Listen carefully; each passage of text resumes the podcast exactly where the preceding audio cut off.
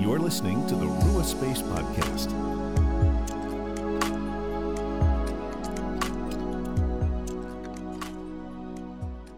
Hello, friends, and welcome to the Rua Space Podcast, where we help you make space for the Father, Son, and Holy Spirit in your everyday life. I'm Phil, and today I am really excited to be joined once again by Dr. Lauren Artress, the expert on labyrinths and much more. And she is here to discuss her new book, The Path of the Holy Fool How the Labyrinth Ignites Our Visionary Powers. Friends, this book spoke to me in many ways. It's one that I'm going to continue to go back to. I have sheets of notes and quotes and things to continue to mull over. And so I hope that it can be in some way that for you as well. Of course, in this conversation, we can only begin to touch the surface of some of the ideas that she digs into. But ultimately, through the story of the Grail and the Holy Fool and the Labyrinth and Earthrise, she is inviting us to get to know God's invitation for our lives, to thrive as who God made us to be, to engage our imagination for our good, but ultimately the good of everyone, to love God, to love others, to love ourselves. And so I hope that this conversation is a stepping off point for you. The link to the book is in the show notes. Highly recommend you go check it out there. But as always, friends, thank you for being with us today. I pray that this conversation blesses you, challenges you, and encourages you. Lauren, welcome back to the Rua Space Podcast. It's it's an honor to have you back and see you again. Thank you. It's great to be here. So, in our previous conversation, we really dug into the labyrinth, and you are kind of the expert or one of the experts into the labyrinth. And so, if people haven't listened to that episode, I do recommend go ahead and check that one out. But you have this new book that just came out The Path of the Holy Fool and how the labyrinth ignites our visionary powers. And for a lot of people, there might be a lot of terms there that they're not familiar with. But, and I didn't know what to expect getting into this book, but you did some really amazing things here around the imagination, the holy fool, earthrise. And so I think we're going to have to define some terms. But if you can just kick us off, tell us about why the holy fool. Who is the holy fool? And why is this the path that we're being invited to? Okay, it's um, uh, interesting because the title actually popped into my head, and I thought, "Oh, you couldn't name the book this way. You can't. No, no." And then it won. The the title beat me down. Uh, the Holy Fool is in many different spiritual traditions. Um, that's rooted in the Sufi tradition. Uh, of course, uh, Jesus was considered a holy fool. Saint Francis. Uh, and also that we have a lot of holy fools in our culture. And what it means is people willing to take risks, uh, people willing, and and in in the tarot, you know, there's a holy fool card. It's the zero card, and it's in every deck because it's an archetypal figure, uh, and the figure is always um, stepping off a cliff, and seemingly not knowing it. you know, you kind of stepped off a cliff to move to Florida. Uh, I sort of stepped off a cliff by uh, initiating uh, the labyrinth in the days when no one knew what they were. And so uh, the Holy Fool is an energy that we need. It's an archetype that we need uh, because everyone uh, is, you know, hanging out around safety. Mm. Personal safety, yes, but also afraid to take risks in our creative life in our imaginative life, in our relationship lives, lives. So uh, that's why the Holy Fool needs to be brought forward. You know, there's one story you told, and I'm going to tell it from a pop culture reference most people will probably recognize. You may know where I'm going with this, but perhaps Indiana Jones was a holy fool, you know, searching after the grail. And there's this famous scene that everybody remembers where there's a big chasm, right? And he has to step out onto this invisible bridge. And with each step, that bridge starts to sort of form. And that's an image that stuck with me from this grail story, the, the holy fool story that you tell sort of throughout the narrative, but just this, this faith journey of taking the next step mm-hmm. and sort of having to do it with trust. That just that's sticks right. out to me. Yeah, that's right. And that's a major part of, of, the Grail legend. And of course, I use the Grail legend. I'm not a scholar in the Grail legend. And believe me, there are a lot of scholars, uh, highly respected. uh, Maria von Franz, for instance. Um, but uh, you know, it's the story really spoke to me. And it, eh, you know, early on, and, and and of course you have to, you know, acknowledge Monty Python here, uh, you know, making a total total mess of it, uh, but humorous for sure. Uh, but that's oh, yeah. a major part where uh, Parsifal, you know, the kind of holy fool, he's pure-hearted. He he doesn't have a lot of defenses that say no, no, no, I'm right, I'm right, and you're wrong, and all of that kind of stuff. And um, so he he has to encourage his horse on when there's no path. Mm. And here they are with a lake about 30 feet below a cliff and a sharp cliff up on their right, and there's no path, and you just have to take the risk, trust. And uh, so in that part of the story, it is kind of clip, clop, clip, clop. And you just trust that the path is going to appear.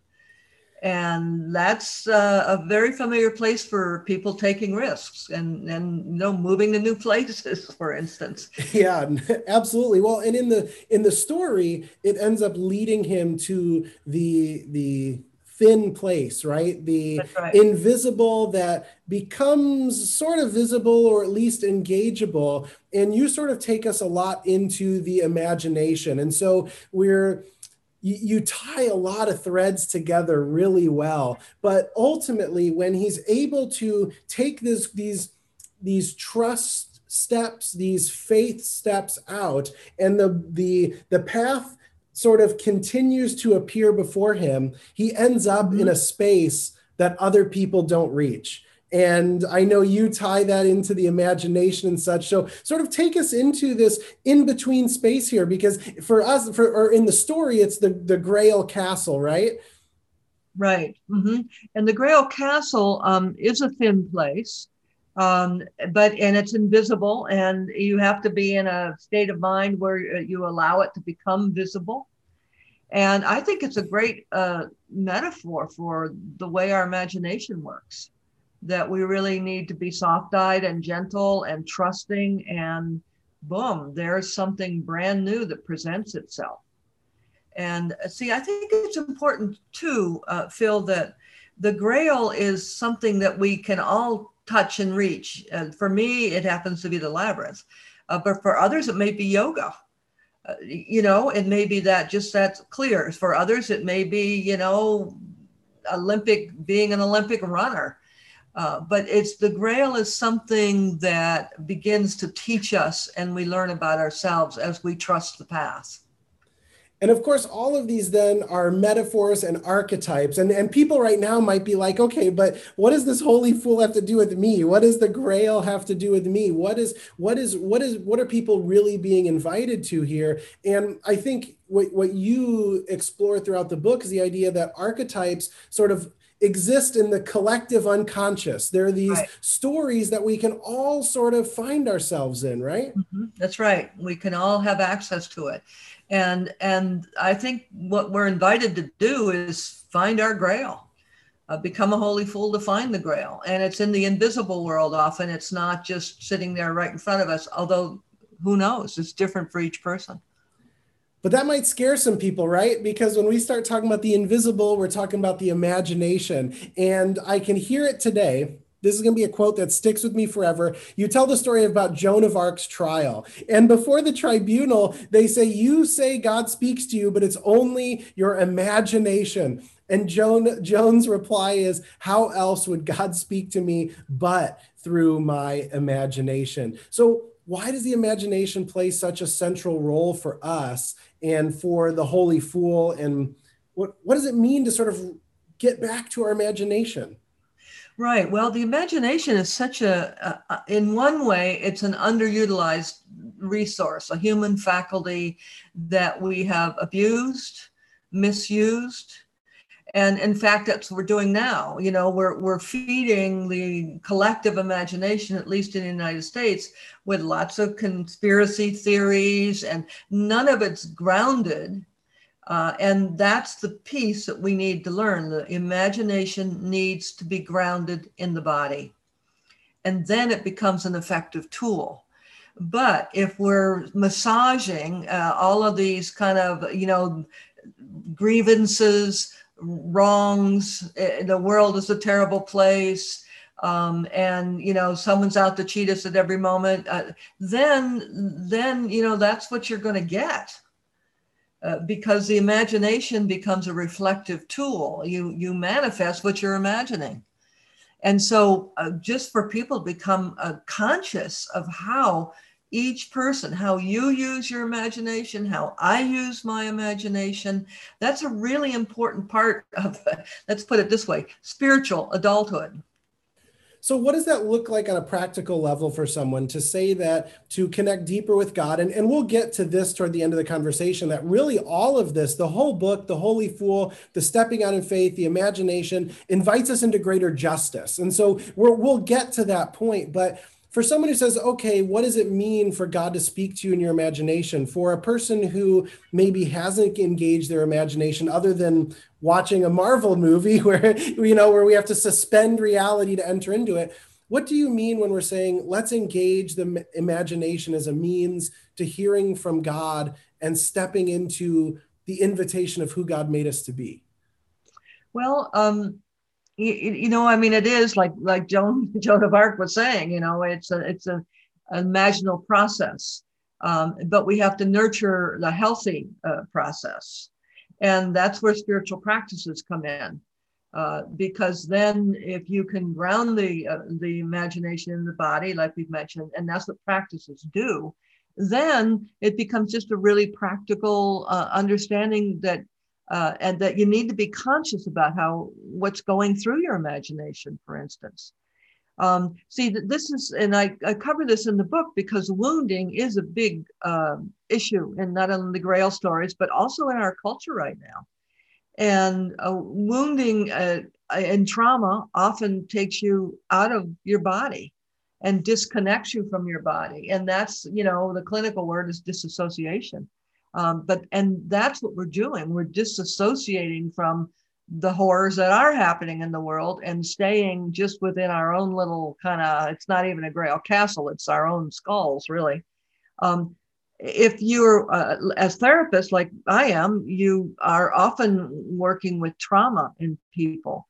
And the labyrinth is such a wonderful tool in that way because it integrates uh, body, mind, and spirit. I mean, when you're walking it, you're doing the physical activity of walking it, and then um, you your consciousness is invited back into your body instead of disassociating. And so I think that's one of the spiritual tasks we need to do, Phil, is just really uh, let people connect uh, their imaginations with their own interior process. Um, I think there's a playfulness then that comes with that, oh, right? Yeah. Because instead of instead of prayer and meditation and spiritual practices all being about, okay, I say these certain words, I do these exact things.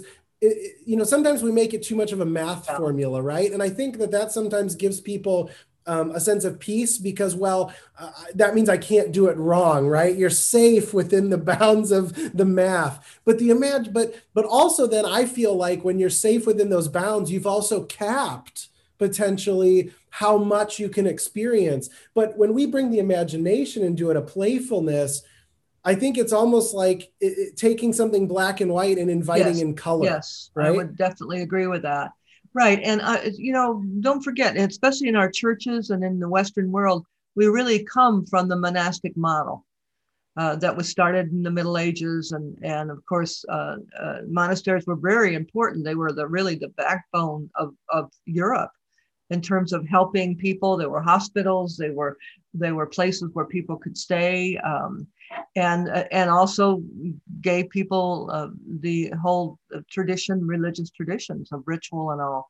But um, this is much broader. I, I think to and I think it's important that nowadays we really begin to realize that practices are very broad. You could you can love gardening, and that can be your practice. Uh, you can love knitting, and that can be your practice. Uh, cooking, uh, walking labyrinths, uh, you, you, know, anything like that. Doing beadwork. I mean, you know, a lot of people now are, are really kind of developing rosaries, but in, a, in their own unique way. There's an Episcopal rosary, for instance, uh, beads. and so which is very popular in in the Eastern traditions. And so so very broadly, but yes, also it is fun. Go out. That's the holy fool. Go out and find what it is that calms you, that brings you into a place where you time flies by. You know, just wow, where'd that last hour go? It could be painting, it could be doing watercolor, whatever it is, working with clay, something that allows you to, in a way, feel pause, but also have and nurture your reflective um, thinking, your reflective mind.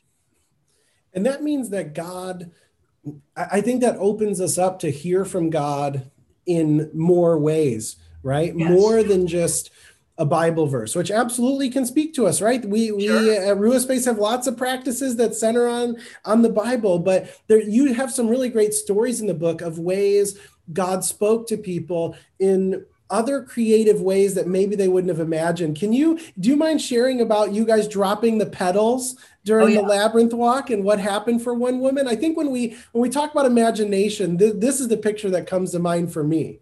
Yes, uh, yeah, that was really such an elegant and lovely uh, evening. Well, here we are at Grace Cathedral. So I ask your listeners to kind of imagine being in a, a Gothic cathedral and um, most people have so have some memory bank and imaginative bank to draw on. And we're working actually with the tapestry labyrinth which was the middle stage of us getting a permanent labyrinth in grace cathedral. And one evening um, we were working there with a group of people that came from around uh, the united states certainly that maybe the maybe other countries. And we wanted to capture the feeling of a moment in time. And that's actually what the name of the whole pilgrimage weekend was a moment in time, meetings and greetings in the spiritual path. Partly because we were having the rector of Chartres Cathedral uh, be in attendance with us uh, and lead, lead the event. So, a moment in time, we said, well, how in the world are we going to get a moment in time? What are we going to do? What are we going to do? And then um, we decided to drop oh gosh, it must have been a couple thousand uh, pink rose petals from the catwalk. Now, anyone who knows a Gothic cathedral, you have a catwalk. So up in the ceiling, you have a walk that goes from one end to the other. Uh, and it's not very wide, you know, it's only about three feet wide and does have, thank you, thank heavens, side rails on it. yeah. And so um, the staff of Veritas went up and I made sure to get everyone into the labyrinth as much as possible and then at a certain time i kind of did some kind of signal i don't remember what it was but just kind of welcome people to our, our, the, the folks on veritas staff to drop these rose petals and it was just like snowflakes. Here they are whirling and whirling and coming down and coming down. And people began to realize this and then stopped. Everyone stopped because these rose petals were landing on people's heads and on people's shoulders and in front of people. And also, I thought it was really interesting because the musicians, this wonderful group, Musica Divina, that played uh, with us all, all the, the, times we were doing these kinds of events, um, they didn't, I didn't tell anybody this was going to happen because it's a moment in time, right? You know, you don't want to, you want to just total a pure moment in time. And so the musicians were as surprised as everyone else. And the music stopped too. And then they began to do a swirling sound, both vocally and with their instruments. And it was so, it was just lovely to see. And I, I did, okay, Lauren, you know, big scope here, open the lens, see what happens. And people were just delighted with it and, and catching the rose petals and, and, and all. And it was about, I don't know, took two minutes, maybe three minutes to have them all land.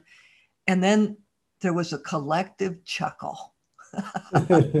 People chuckled and then began the walk again. And um, it was just really lovely, uh, really lovely. And you asked about the woman, uh, you know, um, if everyone had their own reactions, of course, we always do, whether we know it or not. Um, but there was one woman that was standing kind of on the edge of the labyrinth with a rose petal in her hand. And I was kind of gently seeing what was happening there. Think she was crying quietly, um, and but not moving, but not doing anything. So after a while, you know, my method of facilitating and being present with people is to go up and kind of gently, very gently inquire, inquire. And, um, it, you know, she looked up at me and I believe the only thing she said was, one year ago today, I had a rose petal in my hand at my husband's funeral. Mm. And it's been an amazing year and here I am one year later with a rose petal in my hand. Mm-hmm. And it freed her. It just was a, a completion uh, of a year of grief, of loss, of, of, new life, trying to find your way. And then, boom, here she is looking at another rose petal. I think that's so beautiful. And it, it reminds me of the fact that we are embodied people, right? And that's why the labyrinth can be so helpful a space to bring our spirit, our mind, our body, our imagination, all of it kind of together. And it, a flower petal, meaning, you know, this tangible thing that helped heal so much going on, that's Im- imaginative to me because there's nothing in the petal itself that magically did the healing, right? But it was this connective piece for this mm-hmm. person. Mm-hmm. Yeah. And I think about like Jesus' teachings. Oh, look at the birds of the air, how they don't store food in barns. And then he makes a point about our life from it, right? A, mm-hmm. a thing of the world. And, and that to me is also a little bit of imaginative thinking. He's bringing connections in. You know, I, when I was walking a labyrinth most recently, um, I was I was seeing the turns as major uh, turning points in my life. And, mm-hmm. and I think that's a pretty common experience. So just sort of walking through middle school and turning to high school and to college and marriage and Africa and, you know, being in a pastor and then that time ending. And some of them were short, some of them were long, but I almost feel at that moment, and, and maybe I'm maybe I'm injecting things back on it, but I had images going mm-hmm. through my mind of those times. I had um, you know, maybe smells or feelings or other things that came up. And it sort of it, it invited me in that moment to connect to God, to myself, to others. And I think that's the purpose of these disciplines, right? That's to bring in the imagination. That's right. That's right. And see, um, with the uh, Enlightenment, when we came through that, uh, what one of the th- we've gained many things, but one of the things we lost was respect for and ways to use the imagination.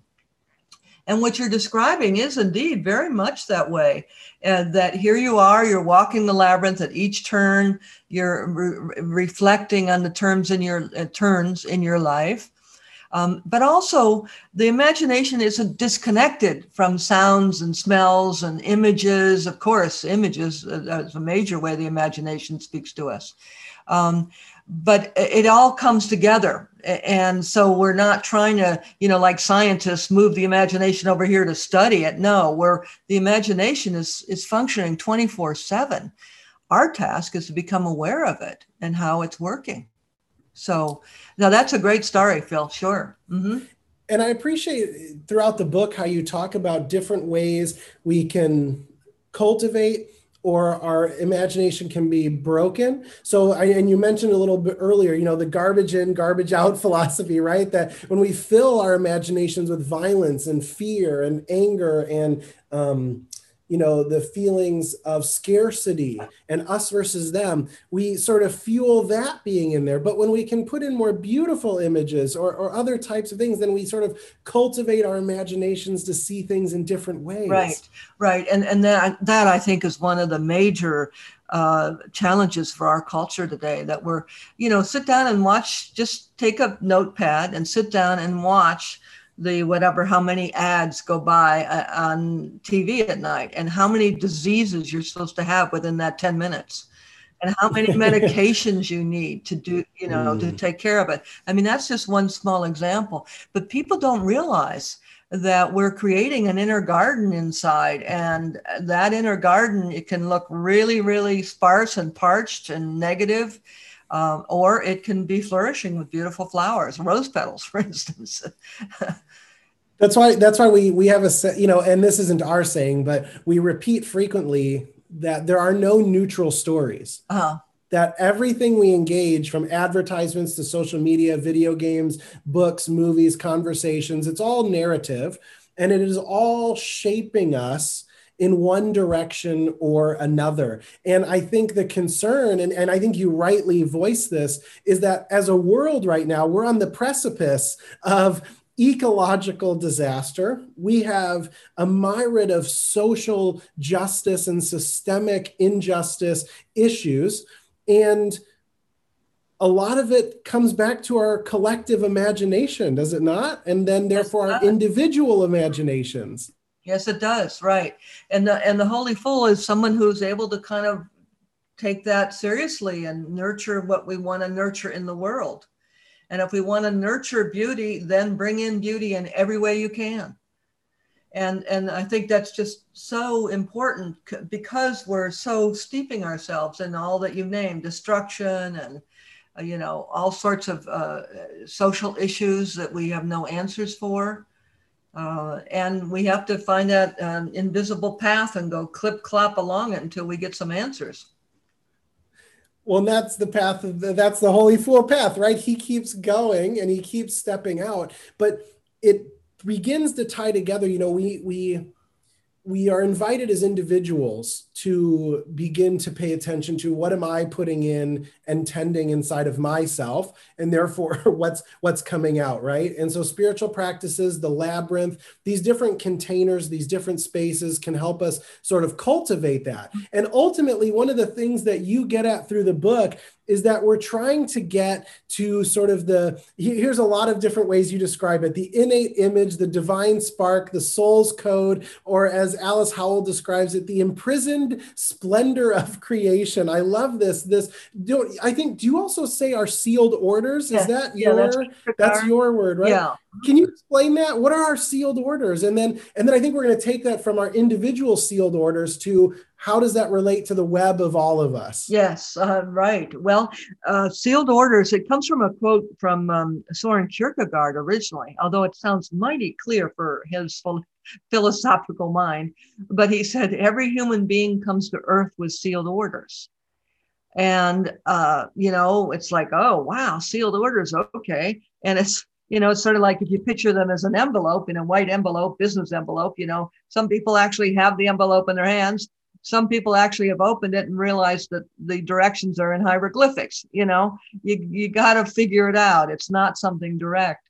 But uh, but i i have felt that and i think people walking a spiritual path um, feel that you know there's there's something here on earth we're supposed to do. Um, and it's something we need to find. It's something oh, the kind of phrase we're using now is you need to find what it is yours to do and how do we be of service in the world? What do we step forward for? And uh, I, that's what a sealed order is. And so for me the labyrinth has been sealed orders for sure. Uh, very circuitous path to it. It is a circuitous path. And um, i think that people most people uh, on a spiritual path have that feeling. I'm here to do something and I don't know what it is. So I need to discover what it is. And I think that is such an important question for our day because there are millions of voices trying to tell you what your sealed orders should be, right? right? Mm-hmm.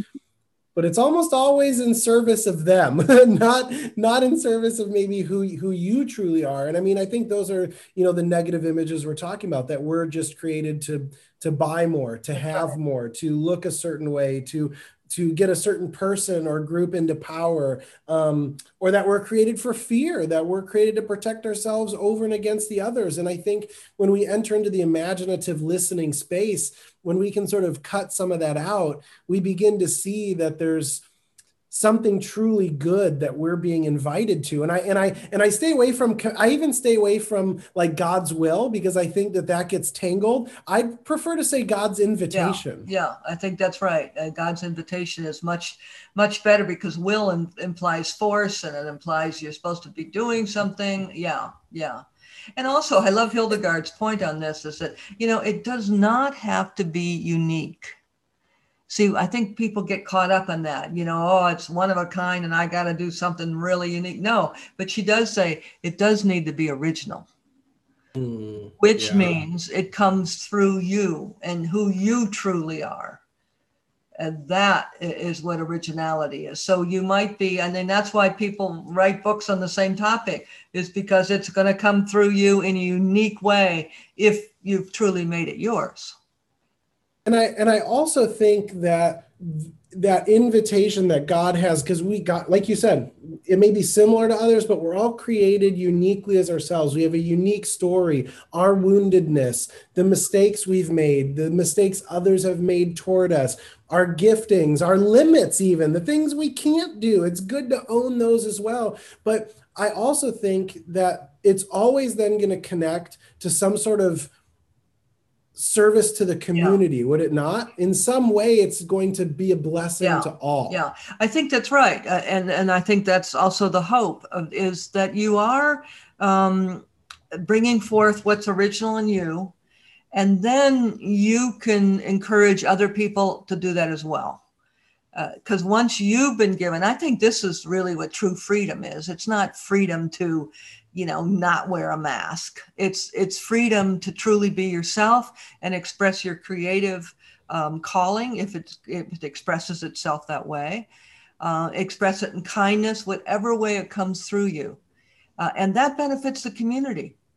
It benefits the community enormously. And then also you can help others find theirs. And so i think you this is why it's so important working with youth uh, and to never say mm-hmm. some derogatory oh you're not very good at this or whatever you know you can't draw or you can't sing or you anybody who's doing that um, to someone else uh, you know is taking away uh, their innate innate sense of, of purpose and originality yeah, well, I like your your you know we we can't go into everything in this conversation, so I highly recommend then people go check out the book because you obviously go into woundedness and how we shape our imagination and the Grail story and the Holy Fool and the relationship with the labyrinth, imagination, all that much deeper. But another common thread that comes up is this Earthrise idea, right? From the famous picture from outer space of the Earth rising up. And sort of this question of is our Earth going to rise up in beauty in a way that's sustainable for all? Um, on the ecology level, on the environmental level, but also in justice and in and in loving community where there's equality. And uh, these questions that you, that are that are asked are what ails thee, right? And how how can I help? And I think those are two really great great questions to bring to a labyrinth right to bring mm-hmm. to a meditation or prayer session what do, what do i struggle with what does the world struggle with and how am i created to engage that with love that's right, right. That's right and uh, and those are the questions of the grail story and they're really important the the other piece is um, that we're really right now without vision we really don't know where we're going. And now we're listening and watching our billionaires go up in a spaceship to eventually be able to, you know, have have passengers, two hundred and fifty thousand dollars a pop. Wow. And um, you know, what's the vision? Where are we going? So I think Earthrise vision is extraordinarily important, and it's you know it's scriptural. You know, if we don't have a vision, we're going to perish. And so that's the other effort of the book is to really help people begin to imagine what it would be like if we didn't have climate change hanging over our heads, if we didn't have a virus that's among us and we can't take care of ourselves because, you know, the human race is thinks it's really smart, but sometimes it's really dumb, you know. So yeah. Earthrise, Earthrise from that photograph, which is shared around the world that probably uh, most of the you know millions of people that are on the earth have seen it And so the principles behind it are social and, and ecological, uh, ec- well, certainly ecological awareness, but social uh, justice, um, uh, financial justice, all of that. Uh, social and, and um, participatory spirit, community, community, communities coming together. Um, but then if they come together, the question, where are we going? Let's let's bring in to our imagination something positive, which would be Earthrise.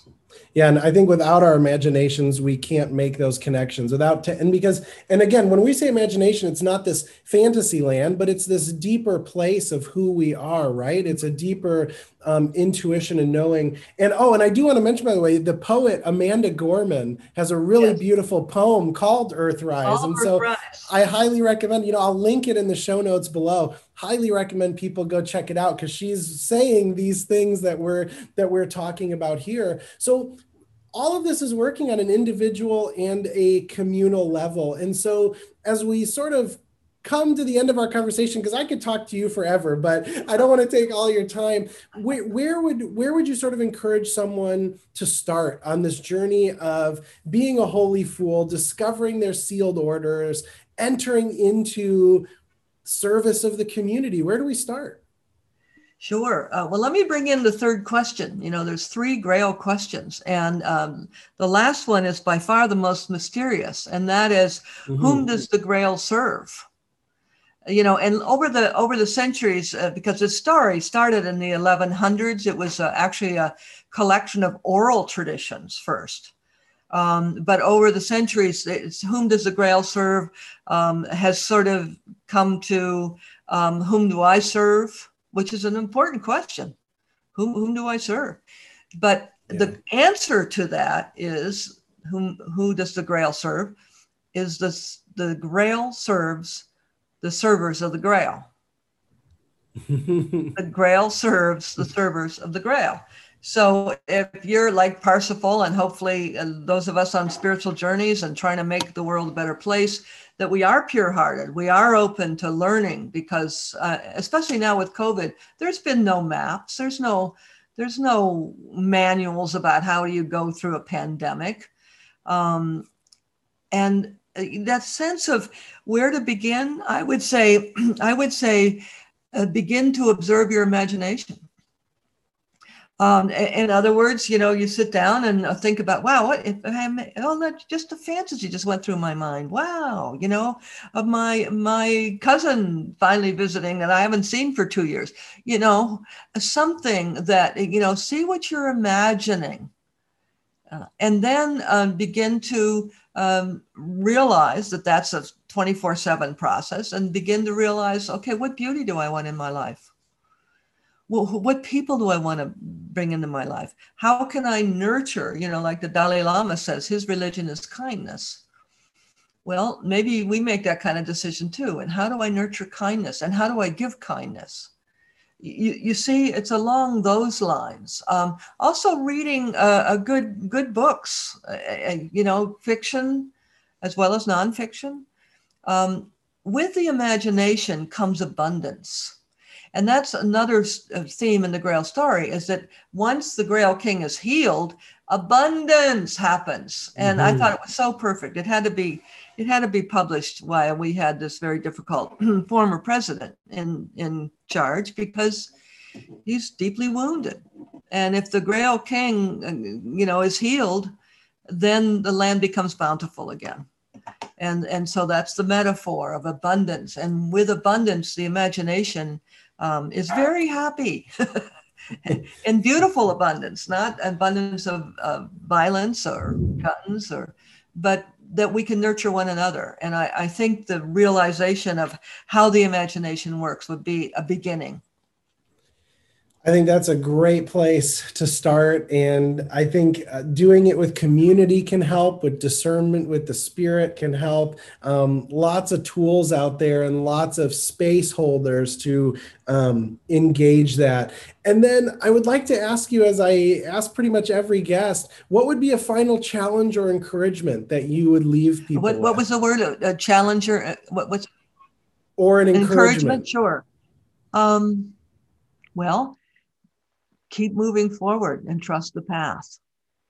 trust the path. And if you're in that position of waiting, uh, that's a painful position to be in, but just trust that you're in a process and trust the path. So follow your guts. If it says, go do this, whatever that is, pick up this book or uh, speak to this person that I don't know or whatever it is, uh, trust your gut and do it and see where it leads. Amen. And then where can people go deeper with the work that you are doing? I will put a link to the book in the uh, show notes, but where else can people find you and go deeper with everything? Sure. yeah, to? Yeah, the book is on Amazon. It's in Audible as well as an ebook uh, too. Uh, so you can uh, have that in whatever way uh, to read it. Um, also, you know, Veriditas, uh, veriditas.org. So maybe I should spell that, or will you have that in the notes, Phil? Yeah, I'll put that in the notes along with a link as well. Because we're teaching, we're training, we're training people about how to present labyrinths to their communities. And uh, lots is going on. We're not returning to Chartres, France until June of 2022. Uh, but we'll be there again. So I encourage people to go on the website and put in their uh, email, and then we can keep uh, in contact with folks with a once a month email. Sounds great. Well, Lauren, thank you for writing this book and taking the time to talk to us. It was a blessing as always. Thank you very thank much. Thank you, Phil. Thanks so much. Blessings on the path.